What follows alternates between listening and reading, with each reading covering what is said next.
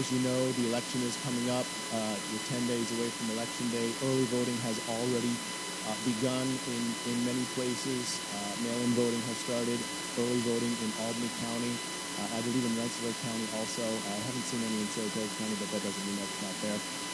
We are facing a, uh, a big, big election. You know, many would say, you know, it's the biggest, most important election in the history of our nation, and they're probably not wrong. Uh, it's the most important election since the last election. And it'll be the most important until the next election.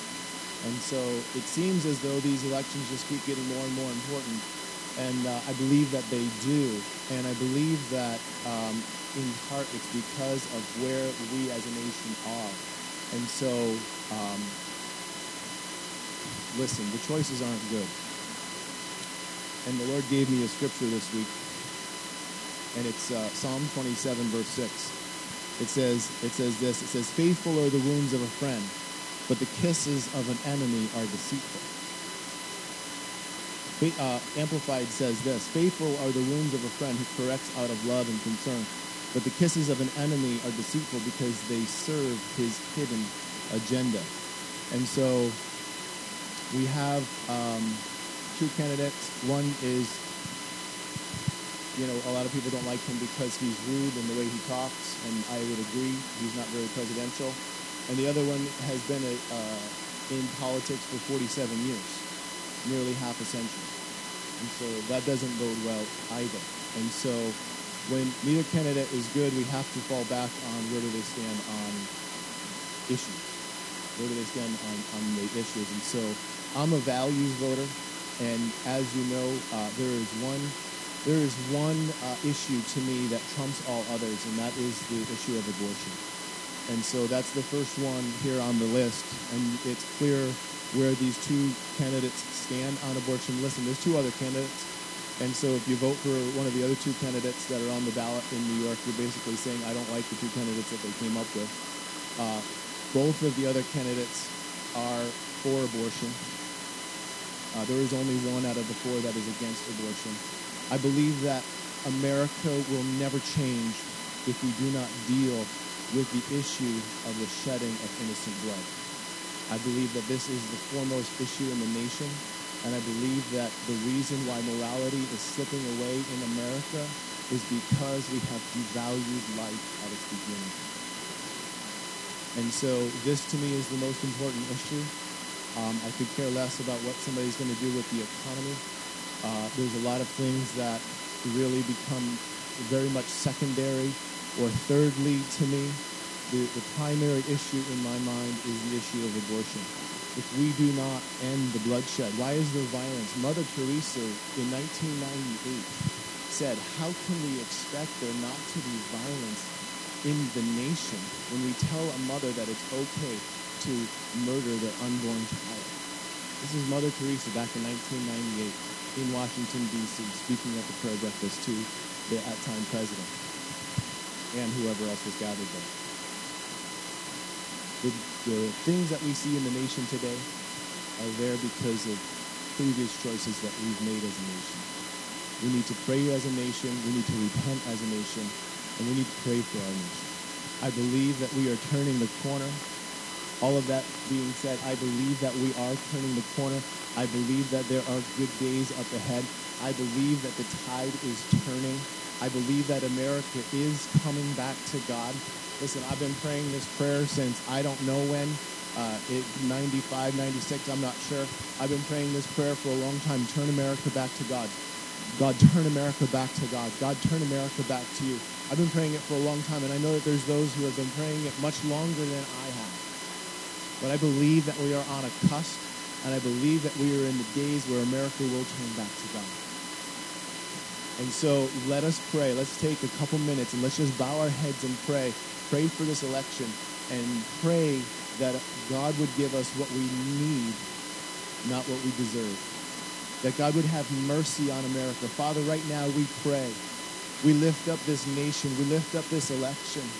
And God, we cry out to you with a broken and a humble heart God, we remember uh, all uh, our sins and the sins of our nation. And God, we repent. God, we repent for the bloodshed of 65 million babies that have been aborted since 1973. And God, we pray, we cry out that you would come and that you would heal America, that you would turn this nation back to God. And Father God, that you would just uh, move sovereignly, that men and women, once again, that America as a general public, God, that there would be righteousness in this nation once again, God. Father God, that the, the, the TV shows that come out of Hollywood would be righteous and whole and, and, and just, God, they would be wholesome, God. Father God, that, every, uh, that there would be no greed in finance. God, that every area of, of life in America would be touched as a result of you coming, God. As a result of you turning America back to you, God. Father, we pray for this nation. God, we thank you that we live in America. We thank you that we live in this nation where we are able to worship you freely that we're able to worship you as we choose. And God, we pray that this nation would endure. God, that this nation would continue to support, to support freedom of religion, not only here in this nation, but across the globe. And God, that uh, what's been done here would continue in other places of the world. But God, that you would just continue to breathe on this nation of America, that you would continue to bless this nation of America. God, we pray for this upcoming election. And God, we pray that you would have your way and that your candidate would get in. God, that the man that you would choose, God, to uh, rule over this nation for the next four years, that he would get in. And God, that righteousness would come back. God, that every hidden thing would be revealed. God, I believe that we are in a season where every hidden thing will be revealed. God, we pray for the revealing of hidden things, Lord. Father God, come and bless America. Bless this nation. God, we look to you. God, you are our strength. You are our hope. God, we thank you in Jesus' name. Amen. Amen. Amen. Well, listen, uh, it's my pleasure to introduce to you today Pastor Stacy, my wife. She's going to be bringing the next uh, installment here. Come on, give her a hand as she comes. Who you say I am, and uh, I'm just going to turn it over to her and let her go.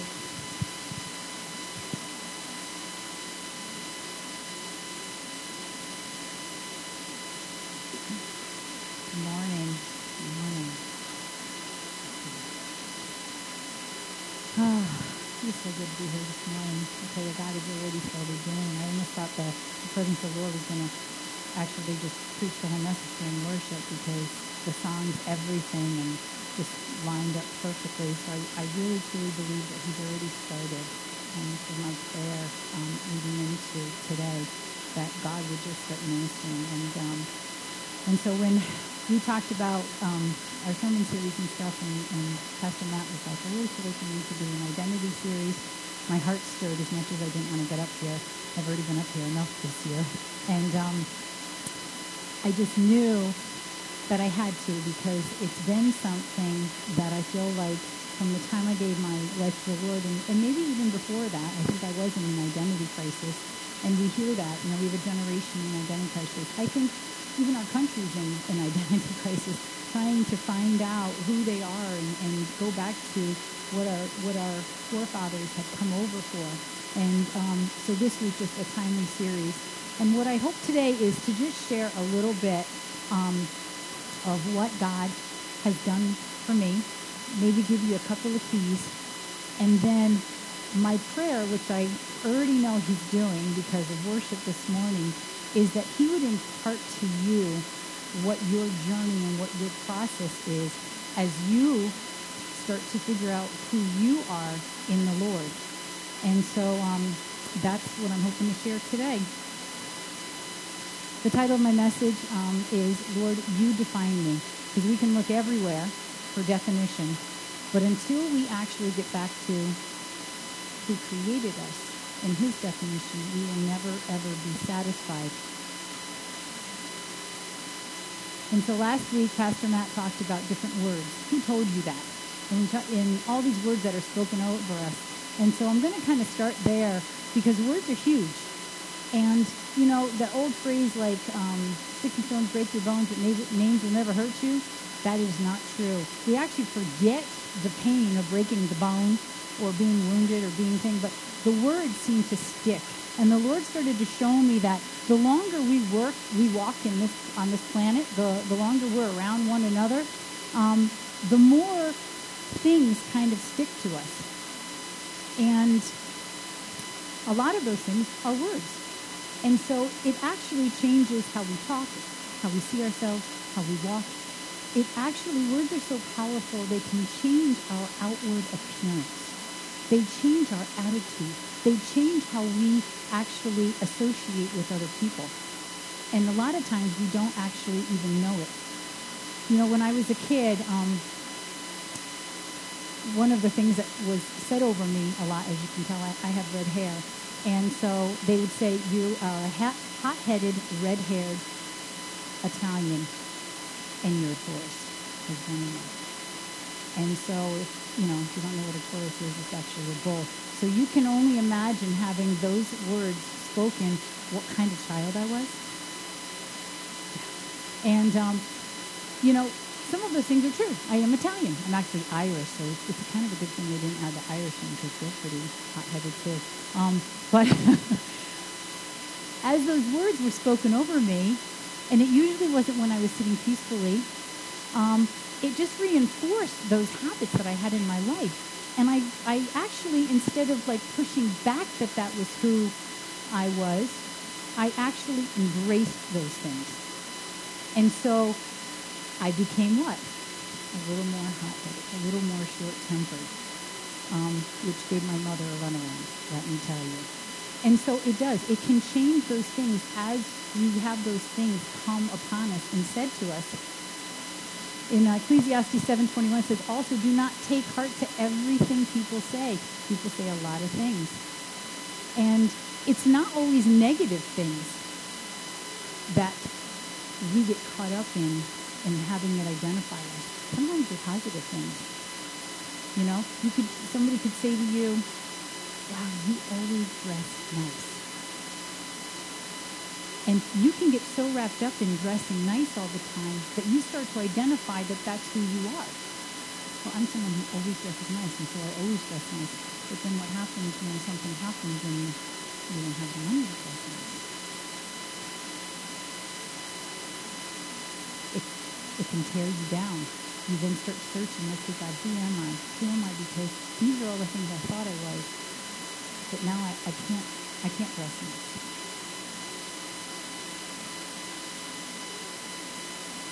So whether it's, you know, a compliment or an insult, those things can start to define us. And I hate to say that the longer we're here, those things start to build up. And the Lord started to give me an image of, um, I don't know if any of you have seen Pirates of the Caribbean, but on, um, I think it's Davy Jones' ship, they show the father, and he's got all these barnacles stuck to him. And the Lord started to show me, like, as things are said to us, we grab those things and they kind of stick to us. And eventually, we start to not even look like ourselves. And we don't even realize it. We look in the mirror and we're actually looking at a distorted vision, a distorted image of what God had originally intended for us to look like.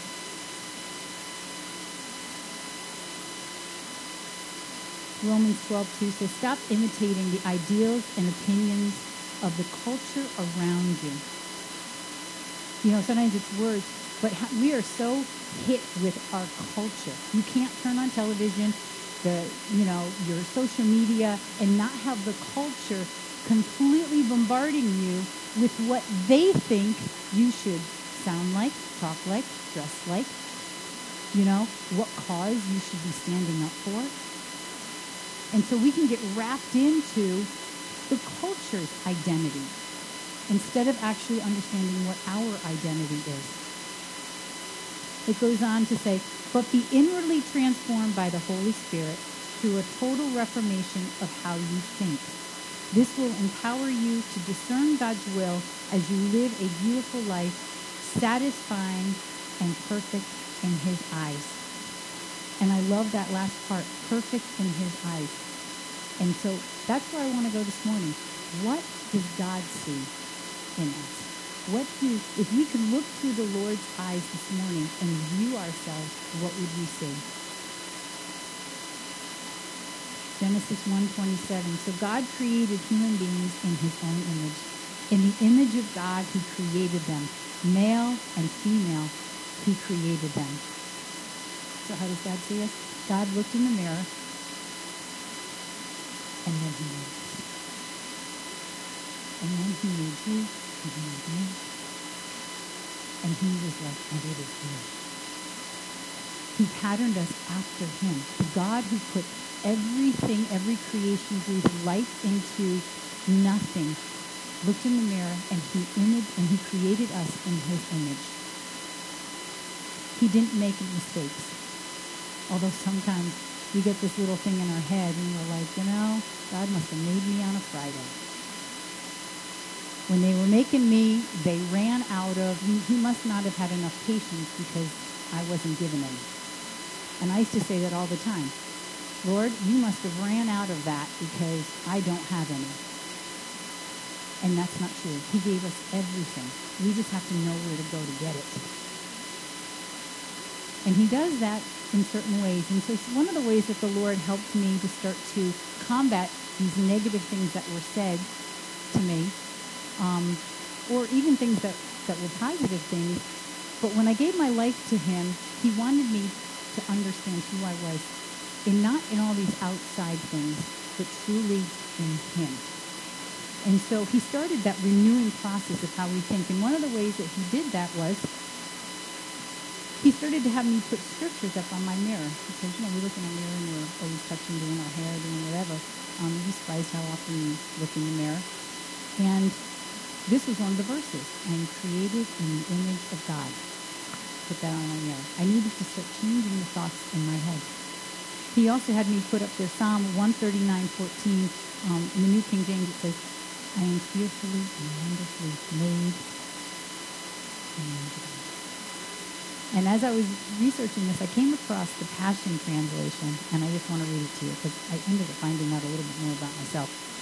It says, You formed me, you formed my innermost being, shaping my delicate inside and my intricate outside and wove them together in my mother's womb. I thank you, God, for making me so mysteriously complex. I actually had to stop and I started chuckling because I just got a whole bunch of answers about myself right there. I was like, that's it. That's the missing link. I am mysteriously complex. My husband would agree with you. I'm sure my parents would agree with that. And I just thought that was hilarious. And what's so funny is that David's actually thanking God for that. So it showed me that there are things about ourselves we are never going to understand. We're just never going to understand unless we do what? We go back to who we who created us, who actually knows all mysteries, all mysteries. Everything you do is marvel- marvelously breathtaking. And so he created us, so guess what? We are breathtaking to him. We're breathtaking to him. It simply amazes me to think about it, how thoroughly you know me, Lord. You even formed every bone in my body. You created me in the secret place, carefully, skillfully, shaping me from nothing to something. From nothing into something. You know, I found myself actually thanking God for some of the things that I used to criticize myself about, things about the way I looked or whatever that I didn't like. Because I realized one day when I went to go and speak that criticizing thought, that as I was criticizing myself, I was actually criticizing the Lord and I was insulting him and his creation. That he didn't make any mistakes and I was telling him he made mistakes. Wow, we're telling the Lord he made a mistake. You messed up somewhere every time we turn around and we criticize ourselves. Now listen, I didn't thank God for my short-temperedness. That's not a character of God. God gave me passion, and I allowed the enemy to use it to be hot-headed or to be short-tempered. So it's not those kind of things. But there are attributes about us that we may not necessarily like. And we need to thank God for those things because they are part of us and, and it makes who we are. And he makes no mistakes. He makes no junk. I tell our kids all the time. He makes no junk. None at all. You know, last week Pastor Matt said if you get anything, the most important thing you need to get is that Jesus loves us, that God loves us. And we need to see ourselves as that. And so I want to go to the verse in John. It says, Now there was leaning on Jesus' bosom one of his disciples whom Jesus loved. I remember when I read John when I first um, got saved, and I remember thinking, wow, this guy is so boastful. Like, how can you honestly refer to yourself as that? And it took a while, you know, as Pastor Tom preached, and I understood that he was showing that we can all say that. We can all say that we are the one whom Jesus loved. But it would take years of God renewing my mind and years of spending time with him on this journey for me to actually get it. And it wasn't until recently that one day I was sitting in prayer and I was sitting and just just allowing his presence to be with me. That I got another key. That I felt like I had breakthrough in this area. Because it's one thing of knowing that we can say that, but it's another thing like saying it out loud. You know? And so later on today, I want you to even try that on. Like, just look in the mirror and like say that out loud. And as I sat there, I started having these flashes of memories. And I was like, and it was just very peaceful. And I was like, what, is that? And they were memories, but there was something different about the memories. They weren't quite the memories like how I had remembered them. And then he showed me the memory that I had, and he showed me the memory that he was having. And he said, that, this, this is how I see you. And I felt instantly overwhelmed with this amazing love. I can't explain it, but I also know that that thing that he did for me, he wants to do for everyone sitting in this room, everyone listening on my feed, anyone who listens to this message. It wasn't just for me. It was for everyone here. He has those same memories. We see them through a distorted lens of our brokenness. And he shows us it through a lens of perfection, how he sees us. And he is so in love with us. And John understood that. That's why he could say, I'm the one whom Jesus loved because he actually walked with Jesus. He actually walked with him. It wasn't in boastfulness. It was in the, the assurance that Jesus gave him as he walked with him. And we can do the same thing. And later on, we're actually going to take some time and we're going we're to start that process a little bit. It's only as we spend time with him that we get a true definition of who we are. So I'm going to do something that um, we haven't really done here, but Jesus did all the time. When he was teaching something, he would bring a story to help just reaffirm what he was teaching. And so right now, um, I'm going to read this story, and it's actually when I had kind of thrown out what I felt the Lord was showing me. My son actually reminded, um, actually told me about this book, and as I read it, I realized, wow, this is definitely the book I'm to read. Um, and some of you may have read it before, but it had to do with stickers. And um, I actually had to chuckle because, and it was gold stickers, like gold star stickers. And I don't know about you, but when I was younger, you'd get a gold star on your paper when you did a good job. Well, I wasn't a real great student, and so I didn't get stickers, let alone star stickers, gold star stickers. Like you had to get like in the 90s or 100 to get the gold star sticker. And so I actually just started laughing. I thought, Lord, you are really planning to put me stickers, gold star stickers, back into my life. And um, I, you can ask my kids. I am all about gold stars. When the when the Starbucks came out with their app and you collected gold stars, like I didn't understand where it came from, and then the Lord showed me it was from a childhood because I lacked the gold stars. But I was like, I just couldn't wait to get gold stars. Buy me a coffee, buy my coffee grounds, or an app. And before they changed the app, you could see your cup filling up with the gold stars. And you could shake it and it would glitter. And I mean, I was just in my glory. And then I didn't want to spend the gold stars. And then the Lord dealt with me a little bit about, you know, and so I, then I, I didn't really want the Starbucks drink, and I would end up using my free drinks and buy my coffee or my family using my stars. I would buy them free drinks. And so I'm going to read you a story. It's called You Are Special. It's by Max Lucado. I'm not sure if any of you have read it, but if not, just sit back. You know, he says, uh, come as children. And I'm going to read you a child's story. So just uh, open your heart. Pretend you're in a nice, cozy chair this morning.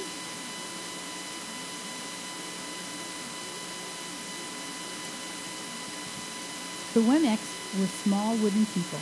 All of the wooden people were carved by a woodworker named Eli. His workshop sat on a hill overlooking their village. Each Wemmick was different. Some had big noses, others had large eyes. Some were tall and others were short.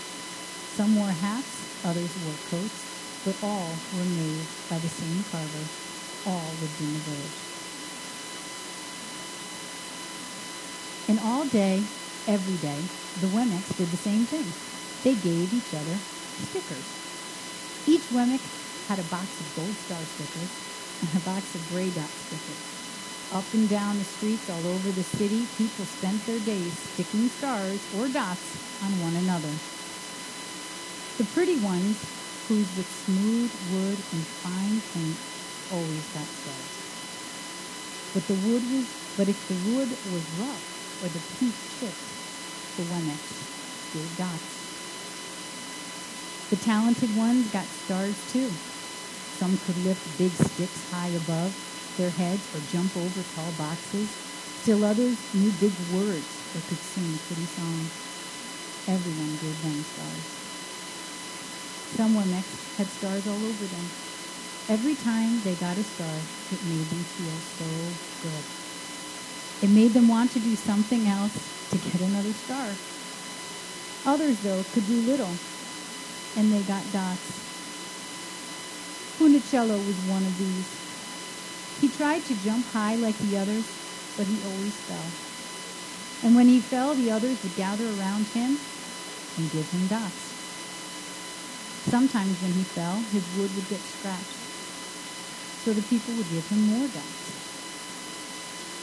Then, when he would try to explain why he fell, he would say something silly, and the Wemmicks would give him more dots. After a while, he had so many dots that he didn't want to go outside.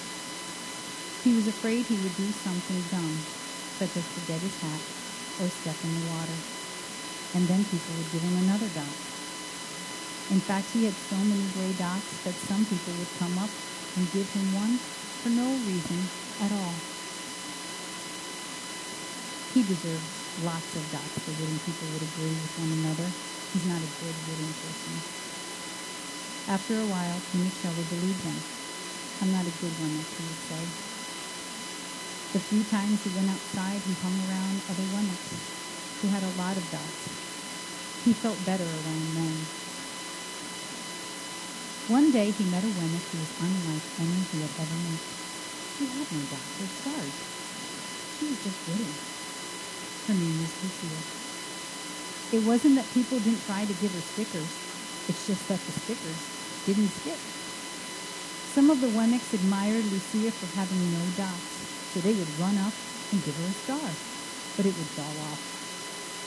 Others would look down on her for having no stars, so they would give her a dot, but it wouldn't stick either. That's the way I want to be, thought Punchinello. I don't want anyone's marks. So we asked the skipperless Wemmick how she did it. It's easy, Lucia replied. Every day I go see Eli.